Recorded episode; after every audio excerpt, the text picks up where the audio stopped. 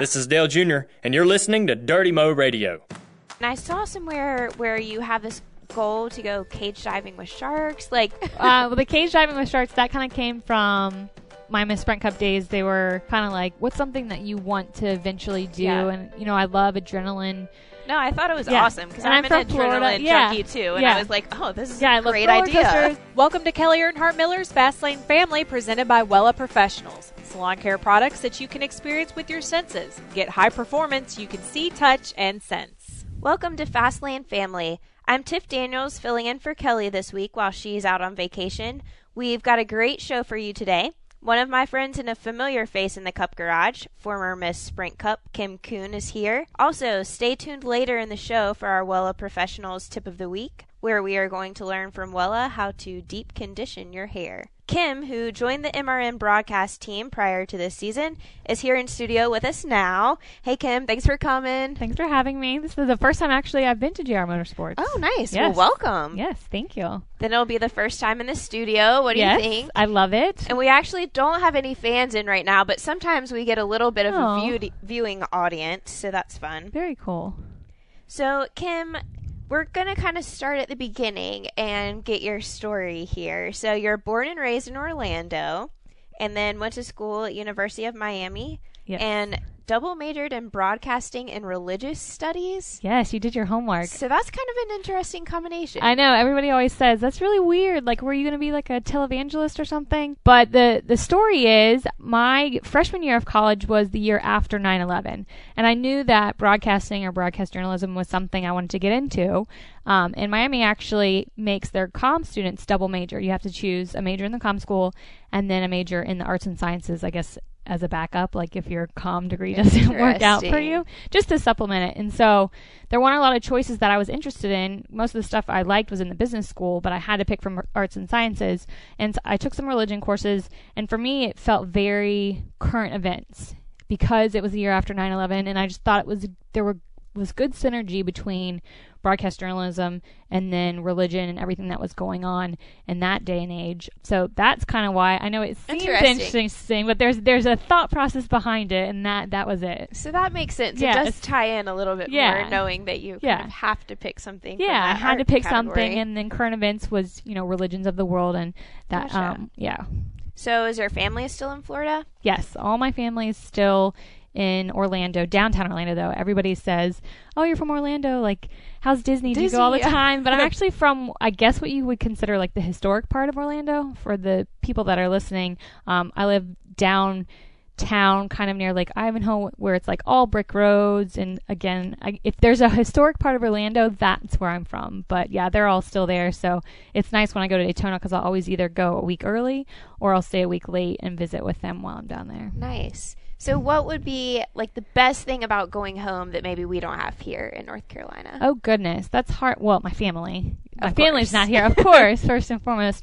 But actually, Charlotte's really comparable to Orlando. I tell a lot of people, you know, when they ask about my hometown, I say it's very similar in that it has, like, niche areas. Like, you know, there's a version of Cornelius and Davidson and Concord and Dilworth and Noda all in Orlando. It has little niche areas. But probably, I don't know, the lakes. There are lakes here, but in Orlando, it's like the city of lakes. My parents live on a lake, and I don't live on the lake here, so that's nice to have when I go home to see them, is that I'm right on the water. Whereas here, you know, I have to either find a friend or make a trip up to Lake Norman or a trip down to Lake Wiley. That's my favorite thing to try to do on the off weekends. Who do I know that has a boat? And I love paddleboarding, too. And so anytime I can be on the water, because I grew up, you know, all around the lakes and close to the ocean too, so that's always nice to go home and be either right on the water, having the lake in the backyard, or, you know, 30 to 45 minutes away on either coast from the ocean. Well, and you're really active anyway, so the paddleboarding stuff makes sense. It's a good workout. I can totally see that. So then you got your master's at the University of Alabama, integrated marketing communications, which has been a big buzzword in NASCAR, I feel like, the last few years. So what brought you to University of Alabama? How did you pick going there? Well, when I was finishing up my undergrad degree, I had a professor that said, you know, you'd be really great in a master's program, but I recommend you doing it somewhere else just to get a different experience and that sort of thing. And so at the end of school, at the end of University of Miami time, I had applied to grad schools And Alabama was one that was on my radar because they have a really good communication school. And the program I was in, the IMC program, was actually very career-oriented. So I think I applied to, like, Alabama, Georgia, UNC, and maybe Florida. Florida State. I wouldn't have applied to Florida. I don't like the Gators. No offense. And then kind of, you know, sent all those applications off and kind of forgot about it because I moved home after I was done at Miami. And I actually worked for Fox Sports Network Florida, which was Sun Sports, and kind of got into a groove with that. And then started hearing back from schools and had gotten into Alabama's program. And they only let, like, 20 people in that program. It's because it's, like, a career-driven program. And they had offered me a scholarship, too, based on academics and test scores. And it was like I had found a niche I had liked at Fox Sports Florida, but that opportunity to go to Alabama was so good, and it was going to be paid for. And so I couldn't. That's awesome. Yeah, I had to accept it, and I don't regret it one bit. For sure. And yeah. Mike Davis would be proud. Yes, right? Roll Tide. Yeah. So with the Fox Sports connection, what exactly were you doing there? And is that kind of what brought you up to Charlotte? I know you're also a cheerleader. Yeah. Is that what brought you here? It was definitely not the cheerleading. That actually happened after I moved to Charlotte. Really, I think it's a combination. You know, I had taken some seminars at University of Miami where they had NASCAR folks that had come down and they had talked about the opportunities in the business, not just on the broadcasting side, but the marketing side, all the business stuff, that sort of thing. And that piqued my interest a little bit. And then obviously being in Orlando, growing up so close to Daytona, I had been to some races. But then when I was at Fox Sports Network Florida, I actually, part of my job was, they used to have a show, and maybe they still do, called NASCAR Classics, where they would play back, like, old races, and I actually had to go through and cut down the races, you know, cut out all the commercials, cut it down to make it, you know, fit within their time frame. I don't remember, you know, it was an hour or a 2-hour show, and they had to squeeze all the races down. And so that kind of piqued my interest. And because at the time Speed was a Fox entity, you know, this is back during the Speed days, you know, there were some jobs open in Charlotte that I was really interested in and actually applied for while I was with Fox Sports before I even went to Alabama. And they ended up hiring local people for both the opportunities I had went after. And, you know, when I was done with grad school, I knew I didn't want to stay in Orlando. So I kind of was like, you know, that's been something that's kind of been on my radar. Not that I had to work in motorsports. And so I had friends that had lived in the Charlotte area and I knew I loved the city. So it was just kind of like I'm going to go there and see what happens and see if I can make this work. That's awesome. Yeah. So before that, did you have any racing background, or it was just kind of through college once you were exposed to it? Yeah, it was through college once I was exposed to it. You know, like I said, I was close to Daytona but didn't really go to many races. And, you know, my dad, his racing experience, he had a friend that always went to Indy. So his was IndyCar, which is very different. But I had some friends in college that were interested in NASCAR that were fans. And so that kind of, you know, got me more understanding the sport and that sort of thing. And then once I moved to Charlotte, I actually didn't start off right away in motorsports, but had made friends and new friends that worked in the industry. And again, it was just something that eventually I knew I wanted to be in, and things just, you know, happen the way they do, and now I'm here. And so just because I think it's interesting, when you were up here, you were working for a PR firm, correct? And then also were a cheerleader for the Panthers, our hometown team, which I think is awesome. Yeah, I moved here, and I didn't know many people. I had a couple people I knew, but not a ton. And I needed a way to plug into the community and, you know, meet people and make friends and be part of Charlotte. And it was probably maybe 3 months after I moved here that I had seen the tryouts. And I danced and cheered in college at Miami. And so I had missed that because I didn't do it at Alabama, because grad school, you're so busy, and the program there is shorter that I didn't have the opportunity to get plugged in to that program. So I was like, this maybe could be something I might want to do. And I remember calling my mom on the way to auditions being like, this is silly. They're not going to want me. This is such a silly thing for me to do. And she's like, no, just go. Like, if anything, you'll meet some girls, you know, during tryouts, and maybe, you know, you guys can make friends from there and that sort of thing. And so I ended up going just because she kind of, you know, cheered me on, and got there. And I don't know if you're familiar with pro cheerleading, but the audition process, the audition process is like round after round after round, at least on the first day. And then after that, there's even more rounds. And so, you know, as the day went by, I, like, kept making round after round. I'm like, all right, well, maybe this is going to work out. And then, you know, the my year, the audition process ended up being like a month-long thing where we worked out with the team and in the locker room before we actually made the squad. And, you know, and I ended up making it, and it was one of the best experiences of my life. I did it for 2 years. And not just making it, but you became a captain. I did. My first year, obviously, rookie season, had such a great year. It was the year that it was 2008, so Jake was still our quarterback. But it was the year that we won every single home game, and we went to the playoffs, lost to the Cardinals at home, which was, like, heartbreaking. And then the next year, I guess I, you know, had shown myself as a leader. I don't know, because you're voted by, you know, your teammates and your coaches. Became a captain, which was a totally different experience. Very cool, too. But well, that's such a huge compliment. Yeah. So, yeah. So then from there, did you go into the Miss Sprint Cup program? And did you stop that about the same time you were starting the Miss Sprint Cup? It was about the same. There was a year in between. So I was working full-time as the PR/communication person, actually for an architecture and interior firms here in Charlotte. And doing that full time and then cheering. And then after 2 years, kind of, you know, felt like that wasn't enough, and didn't cheer for a year. And so there was probably a year in between. And then I'd been at the architecture firm for a while and knew I wanted something different and had loved sports. And you know, how did you hear about the Miss Spring Cup opportunity? How do you even know, like, oh, that would be something that I should apply? People ask me that all the time, and I don't remember the exact reason. I was either looking for it or found out about it. I want to say I actually found out about it on social media, on Facebook or something, like along the side, like the banner or something. It was like, apply, yada, yada. And I didn't even know. I was familiar with NASCAR, but I didn't actually even know what Miss Sprint Cup did. And so I was like, this is interesting. And I did a little more research and found that it wasn't just like trophy girl. Like a lot of people posing with a trophy. A lot of people still think that. But you had to have a college degree, and you had to have communications experience and that sort of thing, and public speaking. And I had done a lot of that actually through the Panthers, you know, where we're an extension of their community relations program. And I was like, this actually is a great mix of my education and kind of the stuff I've done with the Panthers and just stuff that I love. And on a whim applied again. I feel like all the things I do are like on a whim. I was like, I'll just apply. And they all take a lot of guts. It's not like you're just applying for a desk job somewhere. These are all like big things. Yes, and applied on a whim, and then I got a call to come in to interview, which is in an interview process. It's actually one of the hardest interviews I've ever been in, because there's the business side of Miss Sprint Cup, and you have to sit down like any other job interview and talk with people about, you know, the business aspects and the marketing, and they want to know if you know, can relate to people, because you're really a spokesperson for a Fortune 500 company. Right. And then on the flip side, there's what I would consider maybe a talent portion, or just can you public speak and get a crowd going and that sort of thing.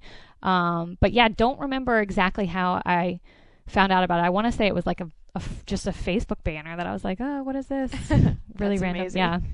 And then, so you were in Miss Sprint Cup for 4 seasons, and I think I read where you had been to more appearances than any other Miss Sprint Cup in history. Yeah. And so, first of all, there's been 11, and you did more appearances than anyone. Yeah, I did a lot. That's amazing. Oh, thanks. I want to say, I don't know what the count was, but at the time that I think that was written, the count was like over 600 or something ridiculous. Wow. Yeah. But they definitely keep you busy over there. So go through like what a normal week was like. What are you doing? We kind of see what you're doing at the track, but maybe take us through a race weekend, and then what are some of these other appearances? Well, it would start off, you know, I would fly into a market on a Thursday, and maybe even earlier. When I first started, my first couple of years, sometimes I would fly in as early as Monday or Tuesday to do media leading up to the event, whether it was local news stations or live appearances or radio stations, just letting people know, you know, hey, there's a race this weekend, because, you know, we have our core NASCAR fan base, but we're always looking for more fans. So that was part of our job. So we'd do that, and then was at track all weekend. So Friday would get there, you know, when the garage opened, you know, just as early as the crew guys. Sometimes earlier. You know, I remember having to get at track as early as like 5 a.m. to do like a early morning TV hit, you know, for their morning show, which again starts at 5 or 6. And then we had the Sprint Experience, which is the mobile marketing display. So MC'd out there. Social media is a huge portion. I mean, that's like the main focus of that job. So would be in the garage and in the pits getting pictures and just inside info. And then again, doing appearances around the track for different sponsors and that sort of thing, driver interviews. Then it all kind of culminated into on Sunday, you know, Victory Lane was kind of the end of, you know, that work weekend, and then would fly out Monday. But then during the week, even in Charlotte, would sometimes have appearances if there was stuff at the Hall of Fame. We did the victory breakfast for the race winners, which was, I always loved that. That was really cool because you got to see, you know, all the people that worked on the race cars that don't get to travel and celebrate with them. And that's really special because, you know, it's cool to watch on TV, you know, hey, that's the car I put on the track and it's winning. And you see, you know, your teammates getting, you know, champagne and hats and that sort of thing. But then, you know, for the guys that are sitting at home, you know, they don't get to experience that. So it was really cool to be able to go to the shop and say, you know, hey, great job, like you were part of this, that sort of thing. And I think for the casual fan, they probably wouldn't realize just how many people there are back at the shop. Probably 4 or 5 times as many as what travel every weekend. For the casual fan, I don't even think they realize how many people are like at the track. Right. Or, you know, they see the driver and maybe the crew chief and it's kind of like, I liken it to, you know, a football team, the quarterback usually tends to get the most attention and the driver's kind of like the quarterback. But then there's, you know, an offense and a defense and then offensive coaches and defensive coaches and like all the stuff behind the scenes. So I remember just from my days on the Lowe's account, we had you out to MC some of our appearances.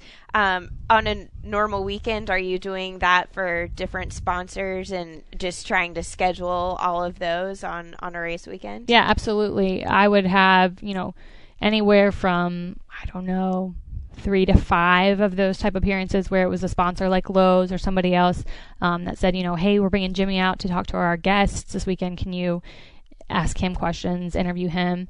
Or the track a lot of times would have stuff too. Just, I know Daytona is a big one where they have that big fan zone and they've got drivers cycling through all day long and always need somebody to MC. So that was a big part of a Sprint Cup too. So yeah, you know, 6 at most probably throughout the weekend of outside of all the emceeing I would be doing at the Sprint Experience.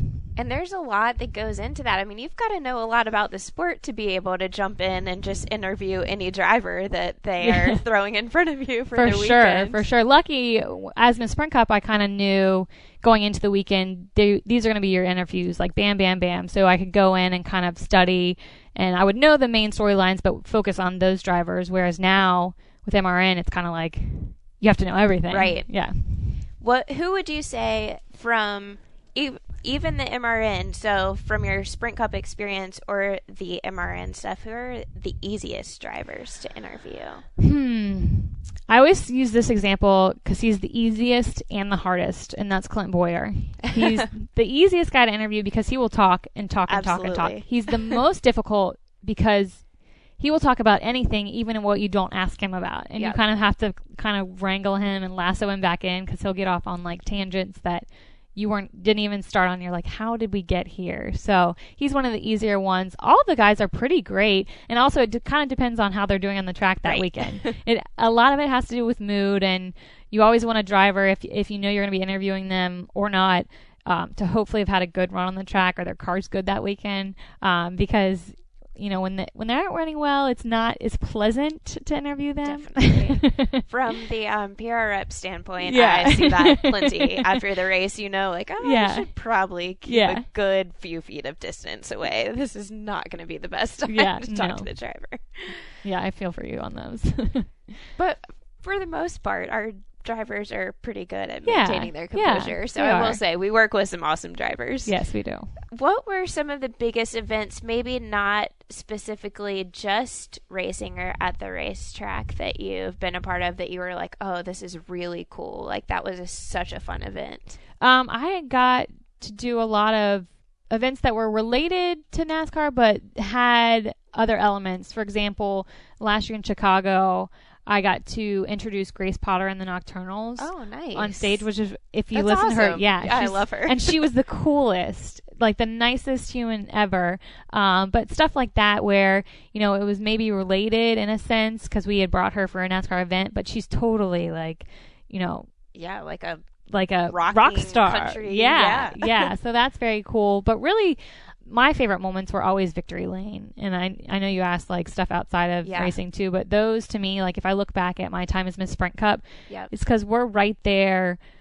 We have access, or I had access that, you know, a lot of people don't get. So looking back, like my very first victory lane ever was with Trevor Bayne when he won the Daytona 500. Oh, wow. And it's like that I started off with a bang, you know, that's history in the making. And then, you know, last year I didn't realize it at the time, but my last Daytona 500 victory lane as in a Sprint Cup was with Dale Earnhardt Jr. And that's so cool. And one of my very favorites was Jeff Gordon winning the Brickyard because his kids were there and you saw the excitement and the happiness. So, you know, even though I've gotten to do a lot of things off the track that were cool as Miss Sprint Cup, my favorite is going back to victory lane because there's nothing like it. Yeah.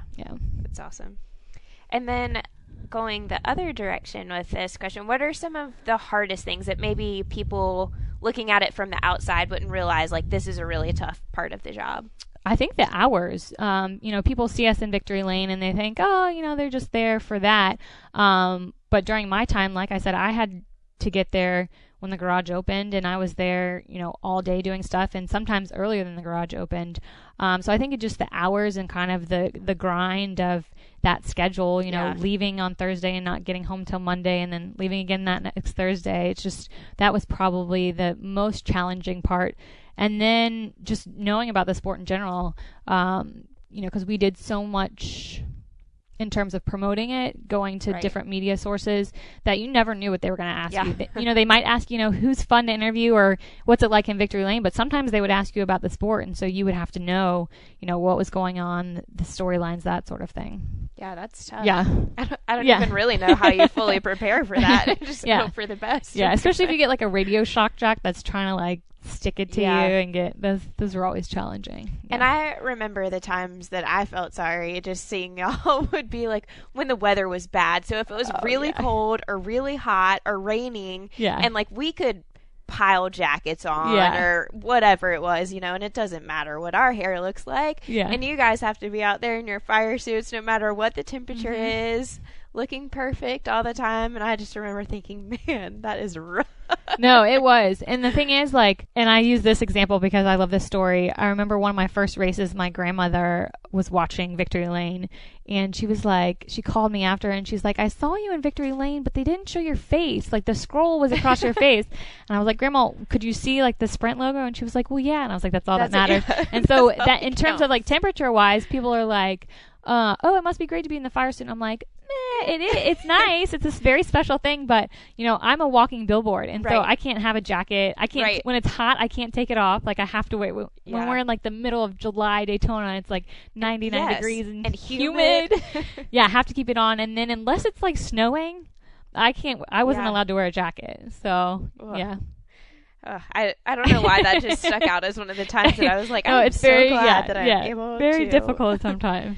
What about fan interaction? Have you gotten any crazy, wild requests from fans? I'm sure you've gotten plenty of, like, marriage proposals. Yeah, I've gotten those. I've gotten the marriage proposals, which are like, haha, maybe taking me on a first date first. Yeah. Crazy. I've had signed babies, which I don't like to do. And I know the drivers say the same thing. Yeah. It's really weird to sign a baby. That's really weird. It is, any body part you have to sign, even if it's like an arm, it's like, what? Like, why? Right. What are you going to do with it? Like, why do you want? My favorite is, though, when they bring you, like, a lot of times a fan will bring multiple pictures, and I'll sign one, and I'll be like, where do you want me to sign the other? And they're like, no, it's for you, which is such a kind gesture, but it's like... But what are you going to do with it? It's a picture of myself. Which, I always love that, though.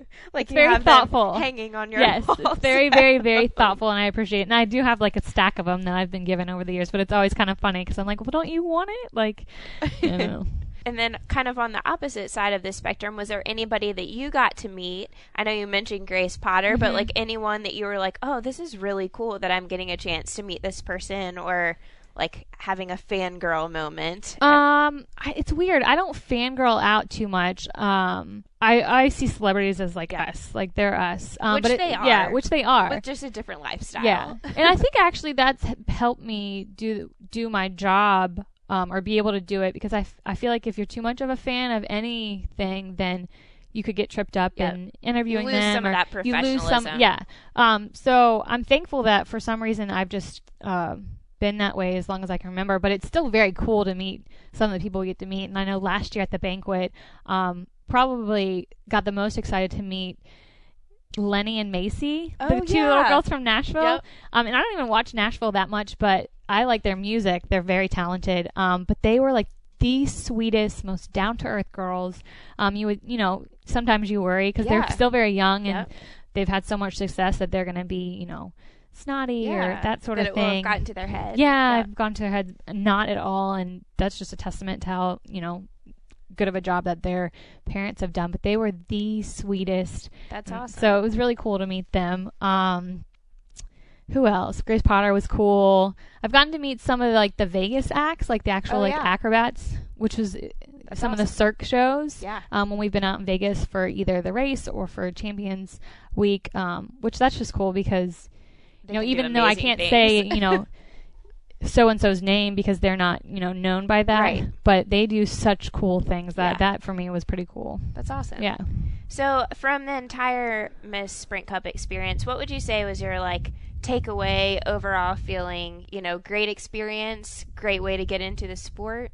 I would say both. It was a great experience. I wouldn't trade some of the stuff I got to do and the experiences I got to have and be a part of for anything.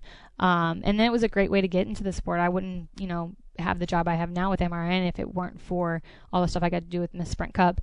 And even if I hadn't gone on to, join the MRN team, my resume now is so full of different things just because, we did live events and we did TV and we did radio stuff and social media and everything down, even had a hand on some of the marketing things, like the behind the scenes things. So just as a resume builder, that was something I could have never imagined I would have gotten the opportunity to do. And I'm better for it. Yeah, absolutely. That's a ton of hands-on experience and a lot of different things. So then how did the opportunity with MRN come about?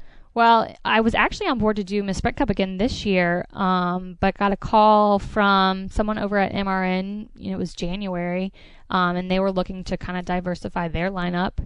And they had seen what I'd done with Miss Sprint Cup and wanted a female voice and a younger voice and thought I was kind of the one that fit the bill for what they were looking for, and brought me in and interviewed me, and now here I am.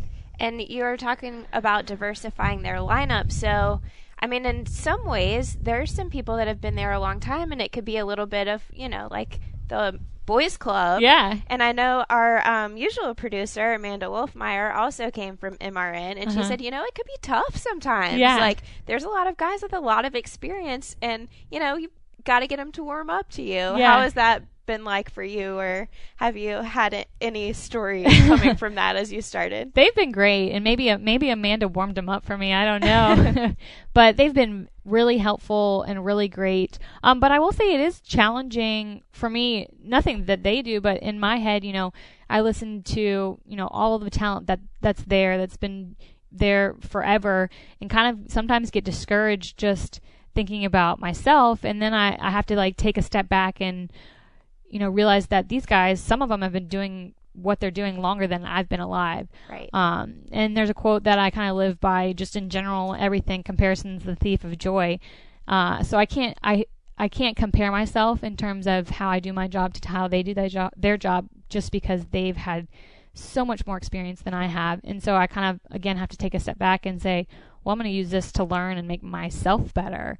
So which is what I've kind of been doing. And, I've learned so much even in the short time I've been there so far, 6 months. And then I've got so much more to learn, which I'm excited about, room to grow and that sort of thing. But in general, they've been great. So helpful. I've learned so much from all of them. And I get along with everybody pretty much. It doesn't matter girls or guys. So in terms of boys club, I kind of feel like I fit right in. I don't know. You'd have to ask them to see. They might have a different answer. So have any of them kind of stepped up into like a mentor role with you, or what have you gotten a piece of advice that you were like, this is so helpful? Alex Hayden's really good. He's first of all really good at his job, but he's always, you know, if I have a question or need to know something, even whether it's, you know, about what I'm doing, the broadcasting side of it, or what they're doing on the cars, because he's so knowledgeable. He's been great. And then Postman is the biggest cheerleader. So he has such a positive attitude, and anyone at the track that sees him knows that, because he just like beams. Yep. Everybody's been helpful, but those two have been really great. And so your role specifically, I know you're a pit reporter for the Cup days. Mm-hmm. Then social media stuff too, is that right? And is there anything else that I'm leaving out? Because I feel like there's so many things you could be doing. So I do pit reporting during practices and qualifying. And then I sit down one-on-one with the driver each week, and that plays during our pre-race show, NASCAR Live. And then during the race actually is when I handle more social media. So I'm still down in the pits, and they'll throw to me, but it's usually more for, you know, a social media update or what their fans talking about or that sort of thing. And then all weekend long I'm doing social media. So even when I'm on the broadcast for practice or qualifying, I'm still there tweeting, and sometimes it's a lot to balance. And then if there's ever a companion race, so I'm primarily Sprint Cup, but you know, if we have a weekend where the other series there, Xfinity or Camping World Truck, I'll do the races too, just social media stuff. Cool. Yeah. And then you mentioned Steve and Alex. There's a lot of characters on that announcing team. So have there been any just funny stories from this year, like anything that's happened, gone out to dinner and somebody was being goofy, or I don't know. I can only imagine. Yeah, there's so many characters. I think every weekend is a different, you know, story in itself in terms of what goes on. Eli's got a lot of great stories. Eli Gold. Yeah. Obviously I love him because I knew him beforehand just as the voice of Alabama. Yeah, the voice of the Crimson Tide. So one of my favorite things to do is just hear him tell stories from like way back in the day, because he has so many good ones, not just from NASCAR, from sports in general. Right. Yeah, so he's got a lot of good ones, but we're always laughing on that truck. That's awesome. Whether we're making fun of somebody or talking about a funny story, that sort of thing. So then from here, do you plan on staying in broadcasting as a career? Where do you kind of see yourself developing? Because you're clearly not afraid to take on new challenges. I think I want to stay in broadcasting. I really love it, and I think it challenges me the most. Sometimes I get a hankering to be like, well, I really like to be behind the scenes doing something, whether it's producing or, you know, even back on the PR side, you know, because I have a PR marketing background. So sometimes I get kind of an itch to do that. But again, I think that I am the most challenged when I'm doing broadcasting stuff. So I'd like to stay in this position for a while, and then, you know, maybe at some point do some more TV stuff. I got a little taste of that as Miss Sprint Cup, and I like that too. But I actually would say that radio I find more challenging, which a lot of people are surprised. But I got to do live events as Miss Sprint Cup, and then I did some TV stuff. The radio stuff I did as Miss Sprint Cup, though, was more me being interviewed, not me doing the interviewing and painting the picture. And so radio's been more challenging in the sense that, you know, I come from a live events background or a TV background where everybody there at a live event is seeing what you're seeing. They've got energy. Your energy is bouncing off them. You know, it's a whole different experience. And the same sort of with TV. TV, at least they're seeing what you're seeing. Right. But radio is a whole different ball game. You know, and I forget sometimes that the stuff I'm describing, people aren't here, you know. Right. Even if I'm tweeting a picture of what I'm talking about, they don't get a good sense of what I'm seeing and what I'm feeling in the atmosphere unless I'm describing it for them. And so that's been a challenge for me, just getting into the rhythm of being as descriptive as I can. And for me, that's what makes radio so challenging. Yeah, that's really interesting. And I think I would forget all the time. That I forget all the time, again, because I'm so used to live events or TV where, you know, I'm pumping up a crowd or that sort of thing, and they're just as energetic as I am and seeing what I'm seeing. And so sometimes I find myself, like, after I've given a report on the radio, I'm like, darn it, I should have said this, this, and this, and been more descriptive, or said what color this was. I don't know. And do you go back and listen to a lot of your broadcasts and kind of say, oh, I should have done this or that? Yeah, I do. I usually do that like right after. I'll sit there and I will pick myself apart, you know, for the rest of the day or the rest of the weekend, like, man, I should have said this or this or this, which I think is good. And I'm sure there's some balance with that. Which is good. It means I care about what I'm doing, and I care about, you know, the product I'm giving people. I will listen to air checks, go back and listen to, you know, an interview or that sort of thing. But I have to say it's really difficult. I don't like listening to myself, and and same with TV. When I used to do stuff, with TV stuff, I don't like watching myself. Yeah. And I think everybody's kind of like that, though. So too. It's very hard. It really is. And you realize that things that may have not seemed really that big of a deal, because you're just caught up in the moment and going through, and you go back and listen and you're like, wow, I sounded a little bit awkward there. That's it's the things that you didn't think were a big deal that ended up sounding really awkward, or I don't want to say bad, just not right. Right. And then things that I focused so much on, like, oh my gosh, that was awful, or I could have done that better, so awkward. They're like, it doesn't come up. Yeah. It doesn't come up, that big of a deal. Yeah. So getting away from work life a little bit, I know you're like into renovating your house and painting, and then I saw somewhere where you have this goal to go cage diving with sharks. Like, describe what you do when you're away from the track. Well, the cage diving with sharks, that kind of came from my Miss Sprint Cup days. They were kind of like, what's something that you want to eventually do? Yeah. And, you know, I love adrenaline pumping activities. I got to go skydiving and, you know, ride-alongs, all these different activities. And for some reason, I've always been interested in sharks. It sounds silly, but... No, I thought it was awesome, because I'm an adrenaline junkie, too. And I was like, oh, this is a great idea. I love roller coasters, and I'm like, that's just something that I've always wanted to do that I haven't gotten to do. So it's still on my list. I haven't checked it off yet, but hopefully one day... and I think I can only do a cage. I don't think... Because you can do it without the cage, which to me... I mean, that's like... It's a little risky. Yeah. I would like the cage, but and then the home renovation stuff, that's just something that I love to do. Love it. And I also really think of you as being this like super health food fanatic, and you can correct me if I'm wrong, but so every time that we have a girls' night, I just remember you talking about like whatever you're working on cooking, and half the ingredients, I have no idea really what you're talking about. And most of the time I consider myself to be a pretty healthy eater, other than, you know, my weaknesses are things like Chick-fil-A, and that will never go away. At least Chick-fil-A is like on the healthier end of the spectrum. Right. You can make that healthy. You can. Not that I necessarily do when I go there. You always have to get waffle fries. But I saw something on your Instagram the other day, and it was like this bowl of green spinach something, and then there were hard-boiled eggs with peanut butter on them, and I was like, this just... I don't even know what's happening, or like how to ask a question about this. I got a lot of grief for that one. People were like, what the heck? So I like smoothie bowls a lot, and I've been drinking green smoothies. And this sounds stupid, but before they were like in before fashion. They were a thing, and they're totally a thing now. They're totally a thing now, but for like the last 8 years, my older sister originally got me into it, but I'm like super healthy. I just feel better when I eat healthy, and I actually think smoothies are a great way, you know, to get all of the healthy stuff in one thing, in one package that doesn't taste as bad as it looks. Like you see this green bowl of stuff and you're like, oh, but really you put in fruit and you cut it with like citrus and you can't even taste the green stuff. And again, I just feel so much better because I work out like a ton. Yeah.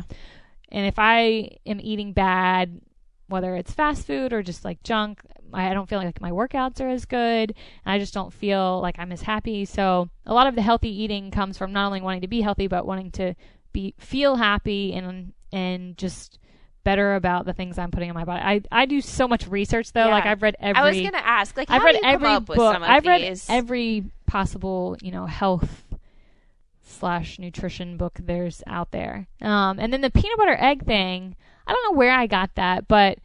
Obviously, the eggs were for the protein, and then peanut butter. You need some healthy fats, and if you haven't tried it, you just need to try it. I'll try it. You need to try it. And then those are two easy things that I can do. Yes, and I wouldn't suggest like doing like an over easy egg with peanut butter. Yeah. Do like a hard boiled egg with peanut butter, and then you tell me, because I think it tastes great. Okay. I mean, I like peanut butter. Yeah. You know, peanut butter makes celery good. So yeah, it makes. And I like hard boiled eggs. Everything I just don't know about together.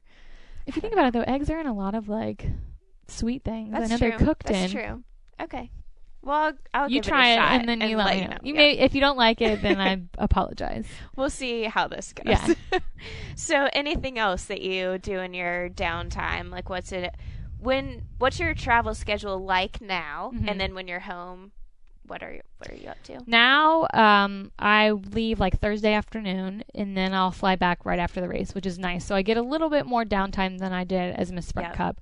But again, you know, health and nutrition, big pastime. I'm always trying out recipes and testing out new things. Not all of them healthy. Sometimes I'll do, you know, the really, really decadent banana bread or that sort of thing. Oh, that just makes like me stuff. Feel a no, bit I have a balance, a little bit of everything in moderation. And then again, home renovation stuff. I like to redo furniture and just try different things with my house. I'm always changing, you know, paint colors, like painting the walls, just doing different things, rearranging furniture. Where did that come from? Because see, to me, I think of house renovating as like a chore. When I am off, that is not what I want to be doing. Well, and I'm not very good at it. Yeah, it probably came partially from my dad, because there was always some project going on. Still to this day, there was always some sort of construction project or something going on in my house. And then I think some of that is, there's like a creative side to it in terms of like the redoing furniture. And actually, I took art. People don't know this, but art from like age like 8 to like 20, like studio art. That's like awesome. Painting, like oil on canvas, and I don't ever do that anymore. It's been forever since I've picked up a paintbrush and like painted on a canvas. So I think, you know, at least in like the redoing the furniture and that sort of thing, that's kind of a creative outlet, since I don't get to do, you know, the kind of thing that I did forever and ever. And then what else do I'm a big movie buff. I go to the movies by myself too, all the time, which people don't think is weird. But I'm good with doing stuff by myself too. It really doesn't bother me. Because first of all, during the week is like my weekend, right? So Monday, Tuesday, Wednesday. Even though, you know, if you're a regular 9 to 5er, that's your work week. Well, that's my weekend. So I'll go in the middle of the day. Up with your friend's schedule. Yeah, exactly. That's one. And then if I'm in a movie, I'm not talking to anybody anyway. Right. So, but I try and see, you know, at least if there's stuff out, as many movies as I can while I'm home. And then I read a lot. I'm kind of dorky, but I have shelves and shelves full of books. I think it was 2 years ago, my New Year's resolution was to read 55, and I was like just short of it. I think I hit like 50 or 52 for the year, but love to read.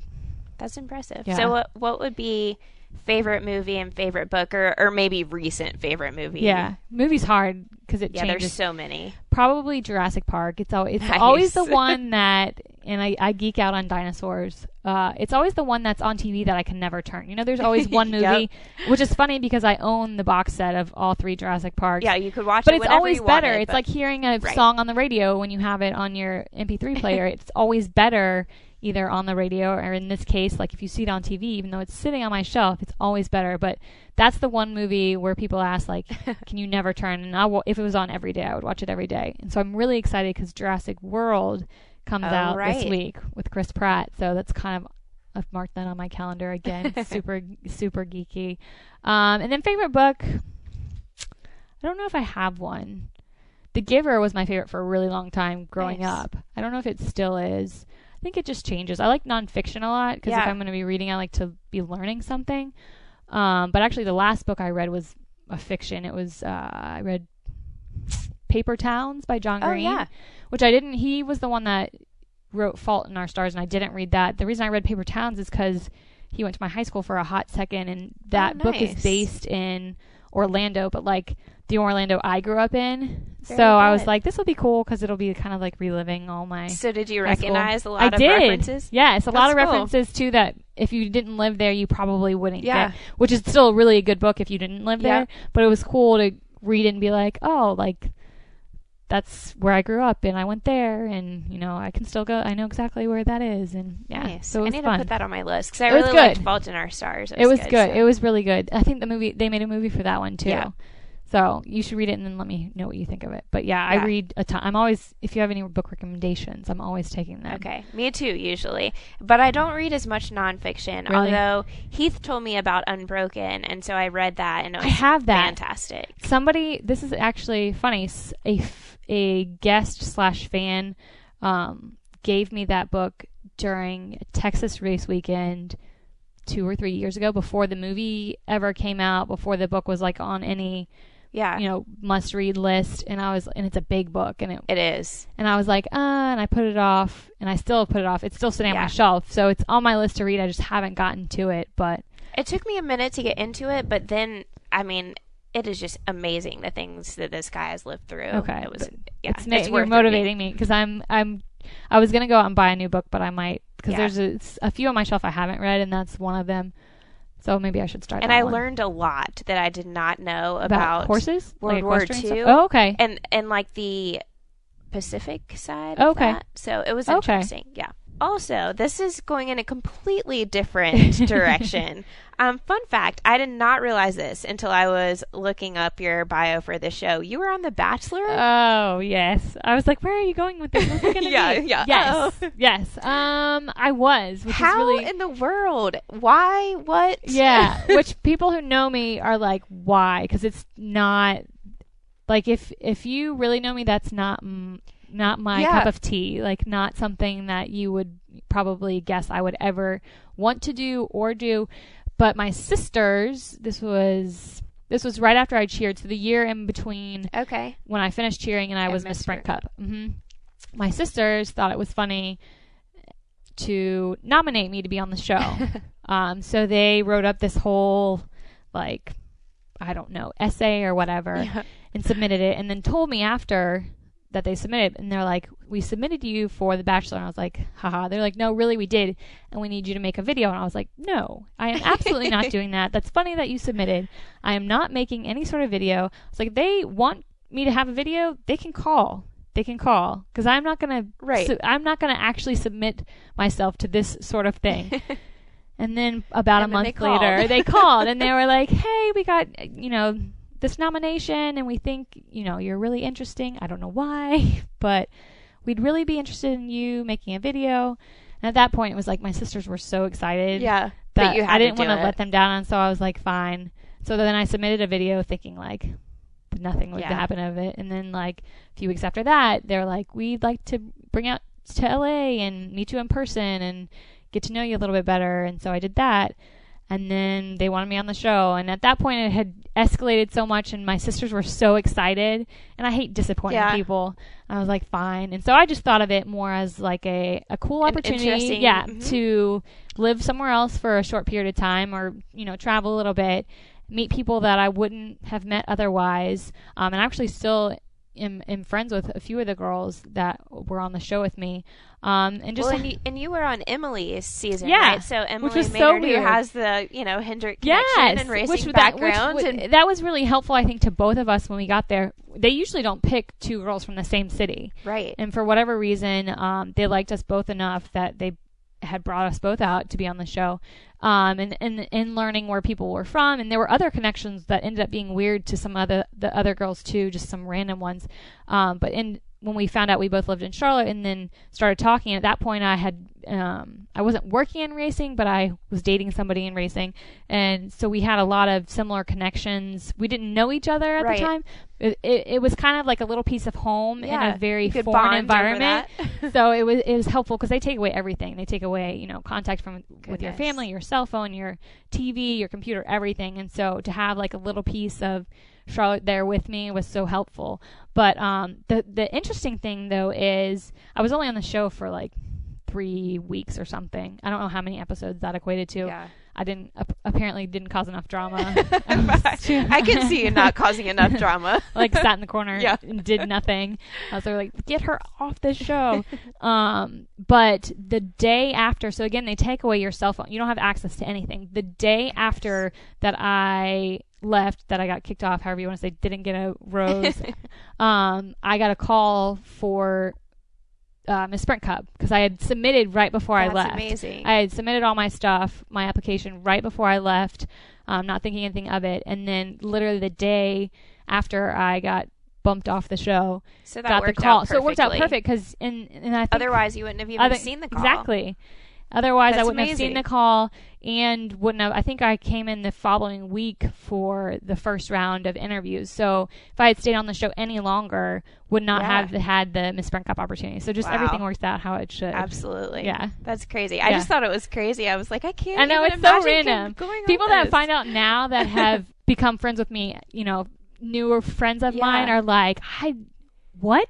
Like, why? Like, how? First of all, they're like, why didn't you tell me? I'm like, why would I? Like, not that it's, but like, why am I just going to bring that up around the... by the way, did you know? Yeah. So, yeah, it's funny when people find out. But obviously, you do not need that to date. And so dating and traveling is challenging, but you've made it work. I have. Well, while I was in the Sprint Cup, I actually didn't date really anybody. And there's a lot of restrictions with Miss Sprint Cup and dating. There are. We weren't. A lot of people are like, oh, I'm sure, you know, they date drivers or that sort of thing. But we sign a contract that we won't date drivers, crew chiefs, major media personalities in the sport. Yep. And that's just, that's for a couple reasons. It can get tricky. First of all, you don't want that reputation. Not that it would be bad, but, you know, you're there to do a job and they're there to do a job. And so I think a lot of it is wanting to avoid those distractions and that drama of, you know, if you've got a Miss Sprint Cup in Victory Lane who's dating the driver that won that day, that becomes an awkward situation. And then it becomes a point where you don't really, don't want to date them. Like, you see them every week and they end up being more like family than anything else. Yeah.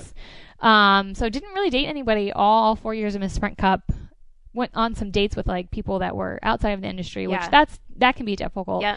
And now I'm dating somebody in the industry, which works out, I think, perfectly. Yeah. They it's understand a little bit the easier. Schedule. They understand when you're gone and it's not as complicated. Yeah. They understand the schedule and the industry in itself. And there's not that like battle of, well, you're never home. Or so it makes it a lot easier. Yeah. Yeah. Totally makes sense. Right.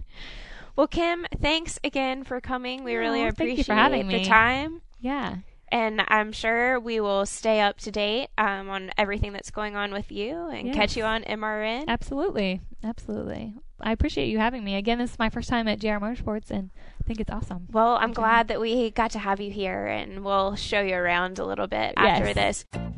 It's time now for our Tip of the Week, brought to you by Wella Professionals. Have you noticed your hair is feeling a bit dry or your split ends are getting worse? I know, for example, that I've been spending some time at the pool this summer and the chlorine always dries out my hair. Not ideal. But if you've been out at the pool like me or you're fighting split ends, we have the solution for you. Try Wella Professionals at-home deep conditioning treatment. The process is pretty simple. Start by washing your hair with Lux Oil's Keratin Protect shampoo. Once you rinse and remove the excess water, you can apply the deep conditioner. Now, to make the deep conditioner, you mix 2 to 3 squirts of Lux Oil Reconstructive Elixir to 1 ounce of Lux Oil Restore Mask. Then you apply that to your hair, leave it on for 5 minutes, rinse, and you're good to go. You can finish by applying the Lux Oil Boost Leave-In Conditioning Spray. It's easy to continually dry out your hair over the summer, so the good news is this treatment is gentle enough to do on a weekly basis. You can purchase these or any Wella Professionals products at any of the 782 Ulta stores nationwide, or purchase them online at ulta.com. Here's what's coming up this week on Dirty Mo Radio. On Thursday, tune in to Junior Motorsports Upfront, presented by Dale's Pale Ale with Regan Smith and Heath White. And don't forget, you can always stay up to date on all of Junior's at-track press conferences by tuning into Said Junior, presented by Nationwide. Dirty Mo Radio podcasts are available free of charge 24/7 on DaleJr.com, iTunes, and all major podcasting outlets. Thanks again to Kim Coon for joining us on this week's episode of Fastlane Family, presented by Wella Professionals. Be sure to tune in next week as we catch up with Landon Castle. Fastlane Family has been brought to you by Wella Professional Hair Care, multi-sensorial hair care products that you will see, touch, and sense the difference from your very first wash. Hair care needs from fine to normal to color to coarse, Wella's got you covered. Wella Professional Hair Care products are available at over 780 Ulta stores nationwide. Visit Ulta.com to find the store nearest you. Thanks for listening to Dirty Mo Radio.